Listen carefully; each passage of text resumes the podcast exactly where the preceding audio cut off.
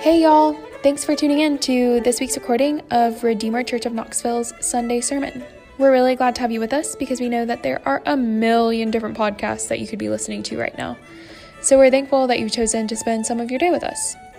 We hope that this recording will be an encouragement to you and that God, by His Spirit, will use His word to remind you of Jesus' love.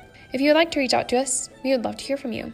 To do that, please email us at office at redeemerknoxville.org. We also want to give a quick thank you shout out to Evie Andrus and Parker Green, who you hear playing our awesome intro and outro music here each week.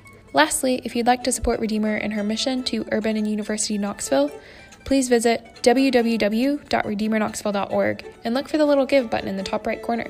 Thank you so much, and here is this week's sermon. Well, good morning. If you have a Bible and you would like to follow along with me, you can do so by turning to Mark chapter 5. We're going to be looking this morning at verses 1 through 20. You can feel free to follow along in your own Bible. There's a Pew Bible in front of you. There's also printed for you in your bulletin if you'd like to follow along there.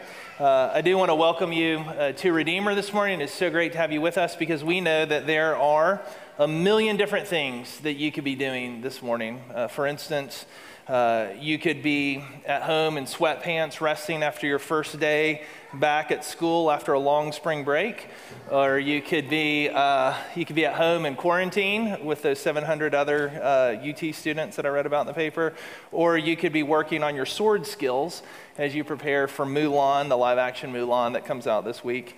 But you're not doing any of those things. Uh, you're with us this morning. We're really glad uh, to have you with us. Thanks for coming. Uh, there really is nothing better that you could do with your time than to worship Jesus, to reflect upon his kingdom, and to think about his call upon your life. And so it's good to have you. Welcome to Redeemer. What is it?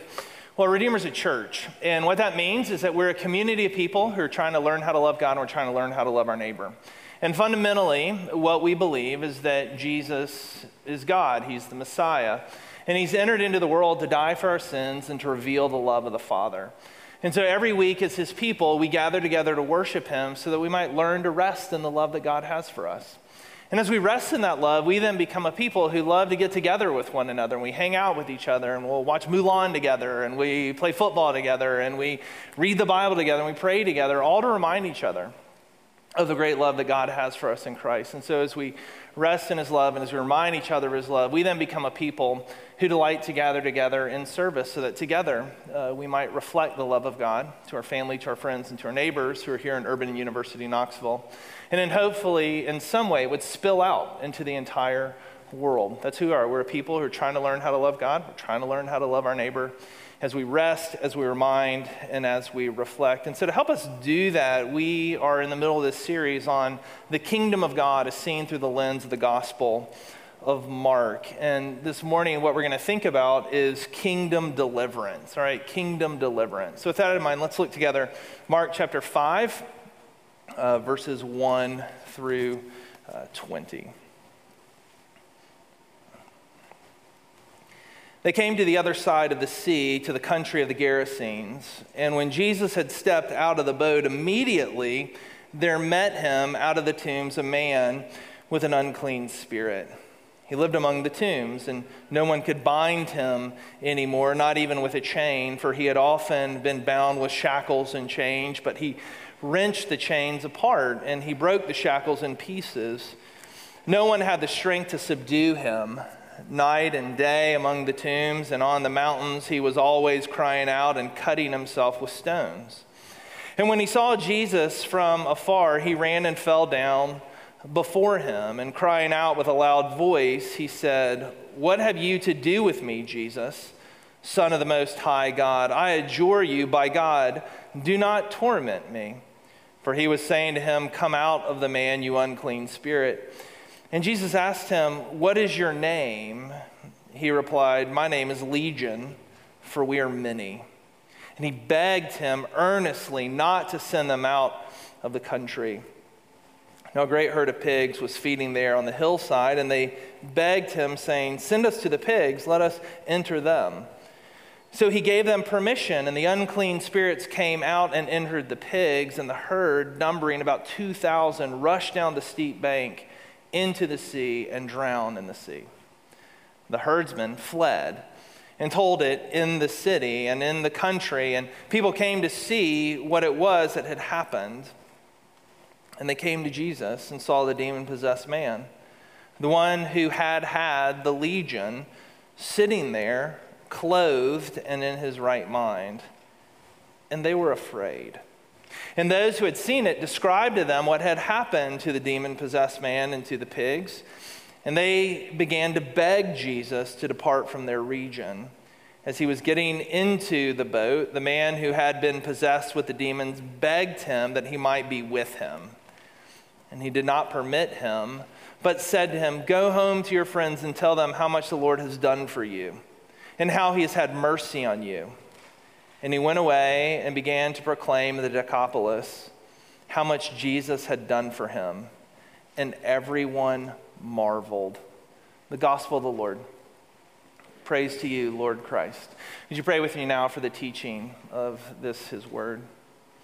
Father, we are thankful uh, that you are a God who's not silent nor hidden, but a God who delights to make himself known so that we might be made whole. It is our prayer now that as we attend unto your word, that you would attend unto us, that we would see lovely things of you. We ask this in Jesus' name. Amen. You know, I'm not sure if any of you have seen this hip, cool, slightly old uh, musical called Les Miserables. Uh, some of you may know it by its other name, Les Mis. Uh, it's French, you know, for the miserable ones or the wretched ones. But anyway, at the beginning of this uh, musical, there's this really horrific scene where Fantine has her life falling apart before her. She's lost her job, she's lost her child, she's lost her hair, her teeth, her home, and her dignity. And she sings maybe one of the most famous songs that has ever been sung on Broadway. There was a time when men were kind, when their voices were soft and their words inviting. There was a time when love was blind and the world was a song, and the song was exciting. There was a time, then it all went wrong. There was a time and it all went wrong. And it seems to me that this song sort of reflects the song of humanity. There was a time when everything was beautiful. There was a time when the world was filled with a beautiful, exciting song, and then something went wrong.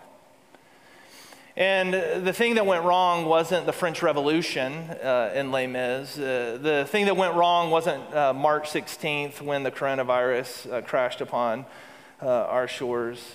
Uh, something has been wrong throughout the history of humanity. We've seen it over and over again as we're watching videos of young black men being shot by the police. Uh, we watch it as people take up guns and they shoot people who are protesting or rioting. Uh, we feel it in our own lives, right? When you feel that loneliness that's deep within you, surrounded by friends, but extremely lonely. You see it in the disappointments of your life and the confusion about the way you ought to live and who you are in this world. And as we live in this world, it just feels as if there's something not quite right, there's something broken, there's something missing, and we long for this world to be made whole. And this is what the Bible calls longing for shalom. Shalom is a Hebrew word that we often translate peace or wholeness.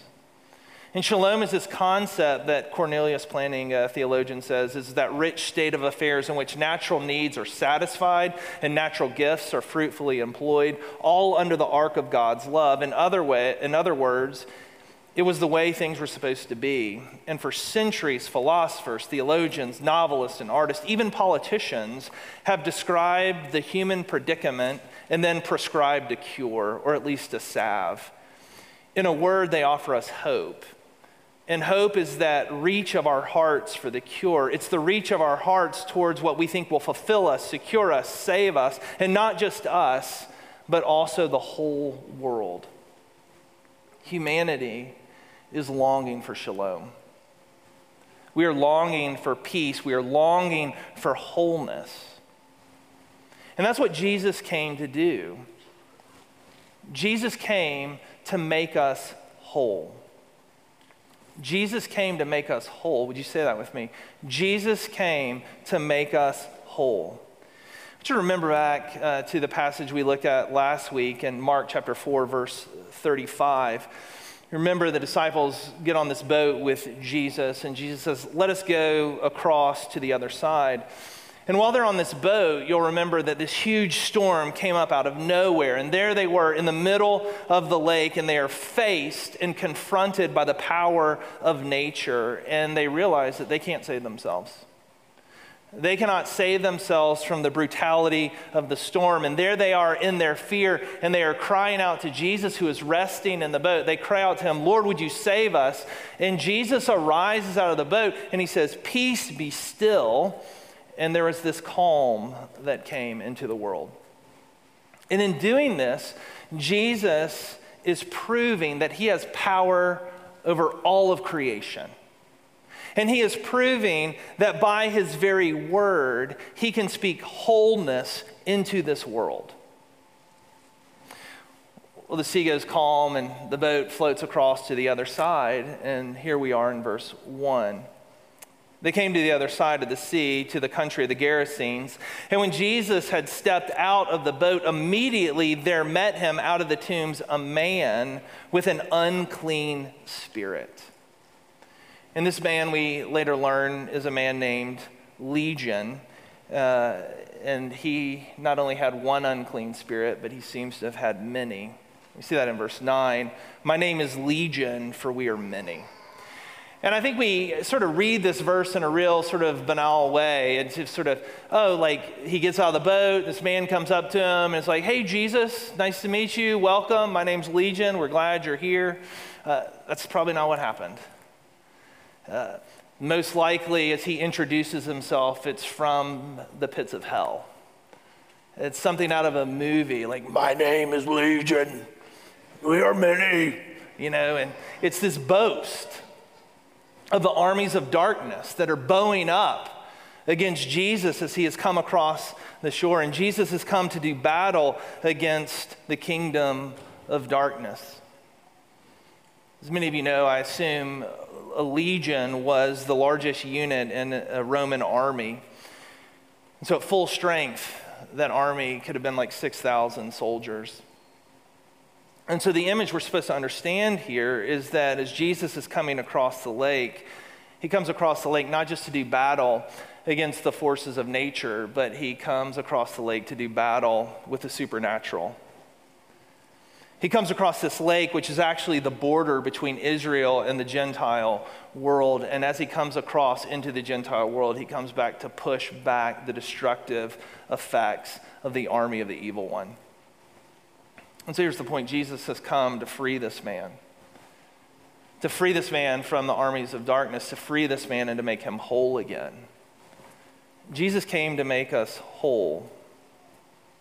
Jesus came to make us whole. Say that with me. Jesus came to make us whole. And I want you to notice the, the chaos that surrounds this man's life. You see it in verses 2 and 3. He lived among the tombs. Living in the graveyard is not a place of human flourishing. Living in the tombs uh, is the place of human death. I want you to notice in verse 3 and 4, he's a man who's out of control. It says no one could bind him anymore, not even with a chain, for he had often been bound with shackles and chains, but he wrenched the chains apart and he broke the shackles in pieces, and no one had the strength to subdue him. Meet Legion, and he's like a roided out WWE wrestler, you know, who meets them with his supernatural strength, breaking these chains and is uncontrollable. And notice that it says this is one of the saddest parts of the passage that no one could bind him anymore. It seems to me at one time in this man's life, his neighbors and his friends, his loved ones had come around him to bind him, to potentially protect him from himself or protect others from him. But over time, he became so uncontrollable that they gave up. They left him for dead among the tombs. Then notice verse 5 night and day among the tombs and on the mountains, he was always crying out and cutting himself with stones. This man had been so corrupted and so dehumanized by the evil one that he spent his nights wandering around the hills and the mountains, wandering around the graveyard, cutting himself with rocks. My guess is that there are portions of this man's life that you would identify with. Maybe many of you feel uh, as if everyone's given up on you. Maybe some of you feel totally alone. Maybe some of you feel that interior of your life that just feels out of control. Some of you might even feel like death is your only friend. If the, if the statistic that the CDC came out with last week and that Mike reminded us of last week is true, that 30% of men and women between the ages of 18 and 24 have considered suicide over the last five to six months. Uh, that means that some of you have been thinking about that. And that means that some of you can identify with this man. You can't sleep at night. Uh, you're up wandering the halls of your dorm, walking the streets of the fort. Uh, maybe you're anxious and overwhelmed by the sorrows and the brokenness of this world. Maybe you're haunted by those deep existential questions of, of what if or what went wrong. And there's no doubt in my mind that some of you in this room are starving your bodies. There's no doubt in my mind that some of you are inflicting pain upon yourself, whether by uh, bruising yourself in a variety of ways, burning yourself, maybe even cutting yourself, and doing all of that so that you can just feel something different. Or maybe to open up your body so that something could come out, that brokenness and that pain could come out of you. And here's the good news of the kingdom that, that Jesus has come for you.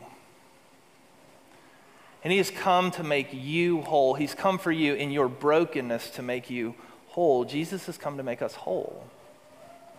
Say that with me. Jesus has come to make us whole.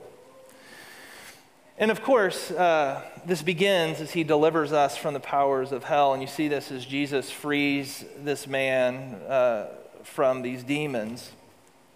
And he lets these demons kind of leave the man and then enter into these pigs. And then those pigs run down the cliffs and into the sea. And Mark's showing us this because what he wants us to see is that the evil one always wants to destroy you. The evil one isn't just content to make your life miserable. The evil one always wanted to do to Legion what he did to those pigs. And this is scary because the evil one is not someone we should play with. Sin and darkness and evil seek to destroy us and to control us. I mean, often we dabble in it. It's not that big of a deal. We can control it, we can manage it. As Christians, we often just want to manage our sin. But sin and darkness seek to control and manage you. They seek to destroy you, and they want to leave you alone and dead. That's what the evil one does. And this is why the great Puritan John Owen used to always say, Be killing sin, or it will be killing you. Sin isn't something that we can manage, it must be destroyed. And that's why Jesus came into the world. He came to defeat the evil one and to set us free. To set us free from all the spiritual, mental, physical consequences of the effects of the kingdom of darkness. And in the end, what Jesus is wanting to do is to heal him and to make him whole. You see that in verse 15. And they came to Jesus and saw the demon possessed man, the one who had had the legion, sitting there clothed and in his right mind. I think this is one of my favorite verses in the Bible that they saw him clothed and in his right mind. That Jesus comes to make us normal once again, he comes to make us whole. He doesn't come over and just say to the demon man, Hey, demon man, you're forgiven. Now go in peace. Everything's fine. One of the great things about Jesus is that he does forgive us. But one of the great things about Jesus is that he doesn't just do that. He does so much more. Jesus seeks to make us whole. He wants to clothe us and put us back in our right minds. And I think that this is really important for us to remember and to, to draw deeply from that, that Jesus came for the totality of our humanity. He came for us body and soul and life and in death. And when we think about the kingdom of God, the king of the kingdom is concerned about the whole person. And this is why Christians must be concerned for the whole person. We are concerned for the whole person because Jesus is concerned for the whole person. Of course, we preach the forgiveness of sins. It's one of the great things that we celebrate and rejoice that our sins are forgiven. And in Jesus, if you believe in Him, your sins are forgiven. But we also desire to see people clothed and in their right minds. And therefore, as Christians, we are concerned about systems and structures and the impacts that they have upon society.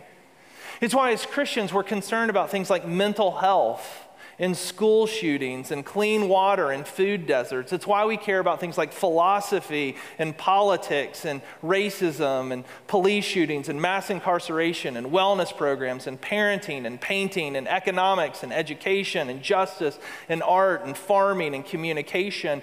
It's why we even care about resting. It's why we care about parties and celebrations, not because we think these things are the answers but because these are ways that we can participate in the kingdom of God as we engage the entire person. And I think that this is important because many of us have been told all of our lives that if you really want to participate in kingdom work, you've got to be a pastor or a missionary. And being a pastor and being a missionary, that is kingdom work. But so is your vocation.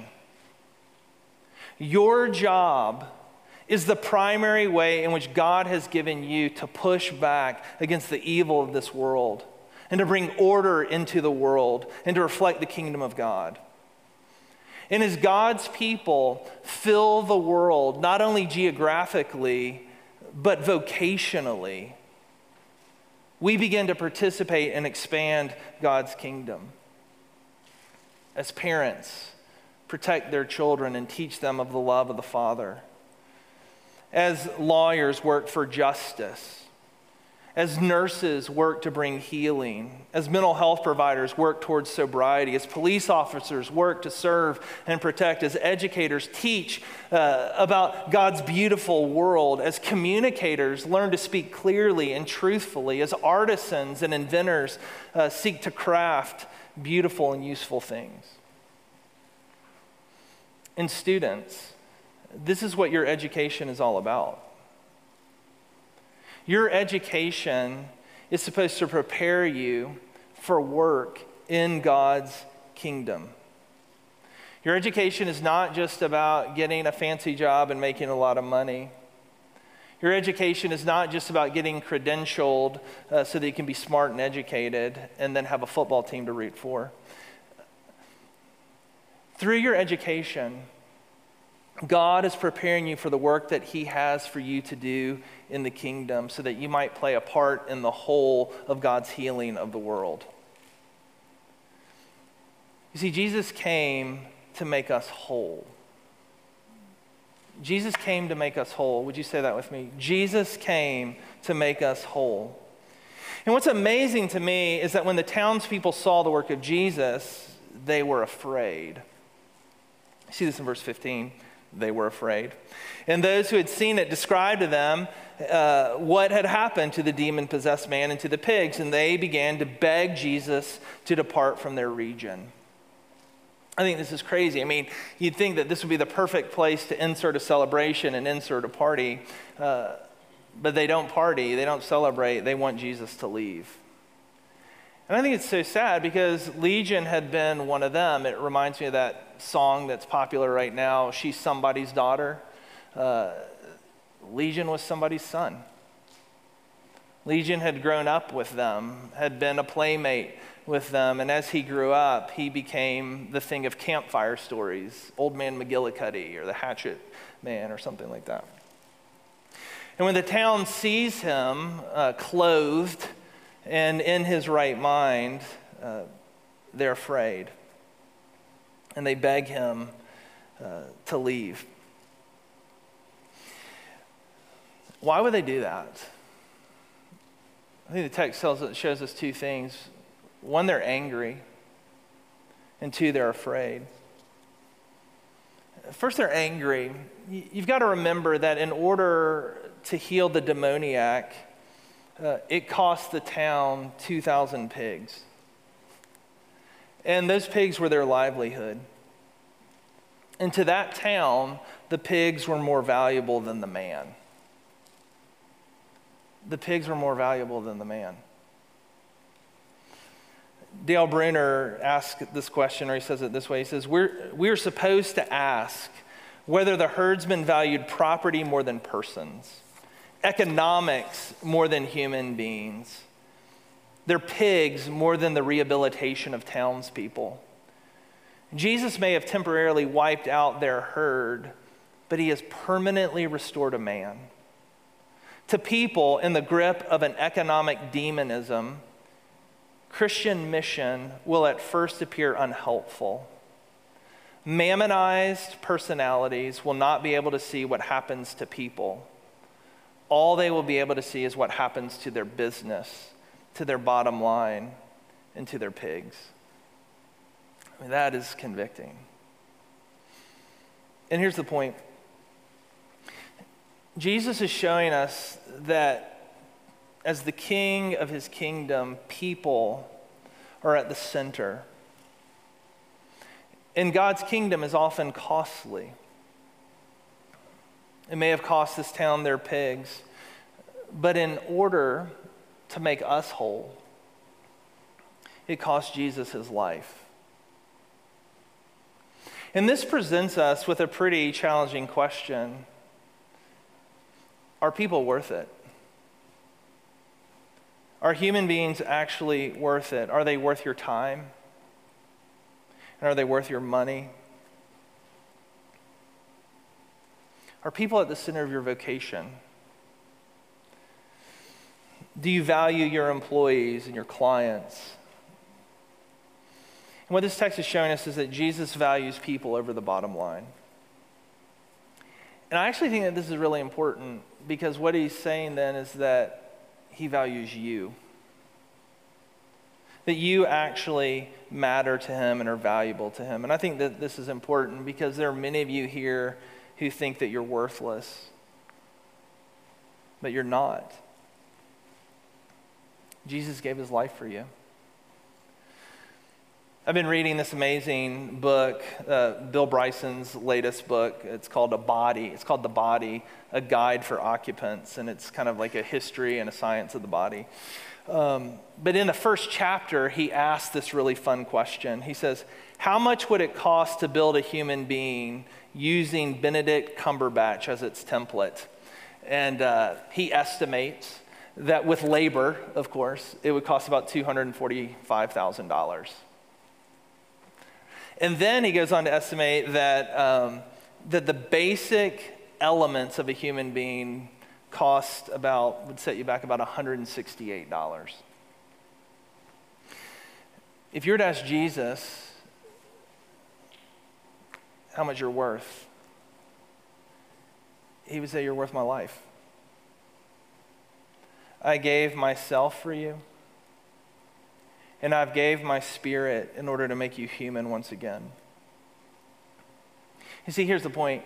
Jesus has come, Jesus came, right, to make us whole. Jesus came to make us whole. Would you say that with me? Jesus came to make us whole.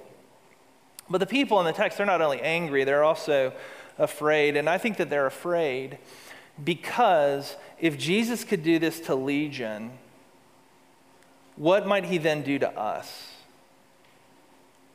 Are there parts of our life that we want Jesus just to leave us alone? Are there are parts that we want Jesus to just sort of let be? And Jesus I came for all of you. I came for you in body and soul, in life and in death. And so that makes us ask this deep question Are there places we want Him to leave us alone? Maybe it's the way you use your body. Maybe it's an affair. Maybe it's an addiction. Maybe it's your desire for control. Maybe your money, your anger, the image that you're trying to present. Maybe it's the way you spend your Friday nights. Maybe it's your job. But these are very important questions for you to ask because when Jesus comes for you, he comes for the totality of you, not just pieces of you. Because he comes to make you whole once again. Jesus came to make us whole. Jesus came to make us whole. Would you say that with me? Jesus came to make us whole. And I want you to notice then that Jesus sends the man home. And I think this might be one of the most surprising parts of the text for me. You see it in verse 18. The man who had been possessed with demons begged him that he might be with him. But then, verse 19, Jesus did not permit him. It's amazing. I mean, Legion literally wanted to be an overseas missionary, and Jesus says, no. Just go home, be normal. And uh, I'm thinking, Jesus, like, all you got is a boat and 12 guys with you like, this guy's got an amazing story. Like, why don't you take him with you? Y'all go to Knoxville, right? Philip Thompson Boling Stadium, the Graveyard to Glory tour, and we'll have Ben Bannister open, and it'll be amazing. It'll be full. And Jesus says, No, just go home to your friends and tell them how much the Lord has done for you and how he's had mercy on you. And I think there's something really beautiful about this. He's just saying, go home, tell your friends what the Lord has done. Just go home, be normal, and tell people about how good God is. Man, I hope the Lord will call some of you overseas, and that'll be beautiful. And Redeemer's going to support you, and we're going to celebrate you, and we're going to be super excited to come visit you.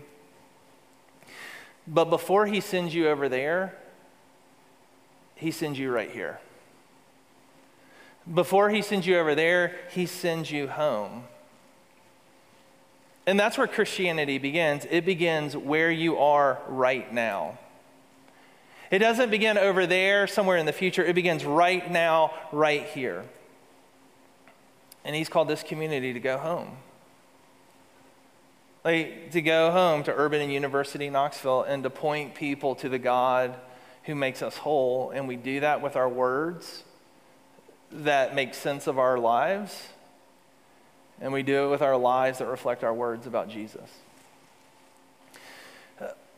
For a long time in my ministry, before I came here, uh, my wife and I were really infatuated with New York City. And I would go to New York on a regular basis. We'd take the train up, and had a friend who pastors on Park Avenue, and I would preach at his church. And I just love New York, not to be cliche.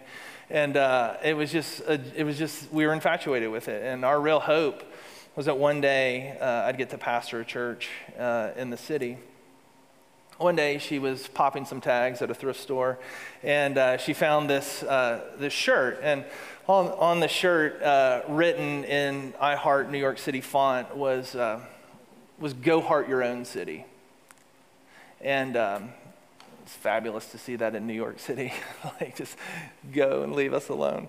Um, and, but the shirt really convicted me because it reminded me of this passage of just like, just go home and be normal where God has sent you. And for our community, that's right here on 17th and Highland as we cultivate this corner. It's right here in the middle of the fort, right here in the middle of Urban and University, Knoxville, and it's here, it's from here that we live and we tell the message of verse 19. Tell them how much the Lord has done for you and how he has had mercy on you. And I want you to notice the response of the people. Everyone marveled. Everyone marveled. And this is the message of the kingdom. It's what the Lord has done for us and how he's had mercy on us. And it seems to me that one of the reasons that our neighbors often fail to marvel is because we're so busy thinking and talking about ourselves. We're so busy thinking and talking about the things we're supposed to do, the things we want to do, the things that we have done, and we think that we're the message. Jesus is the message. We are merely his messengers. And that's what this table is all about. This table is this great reminder and a great proclamation of what the Lord has done for us and how the Lord has been merciful to us.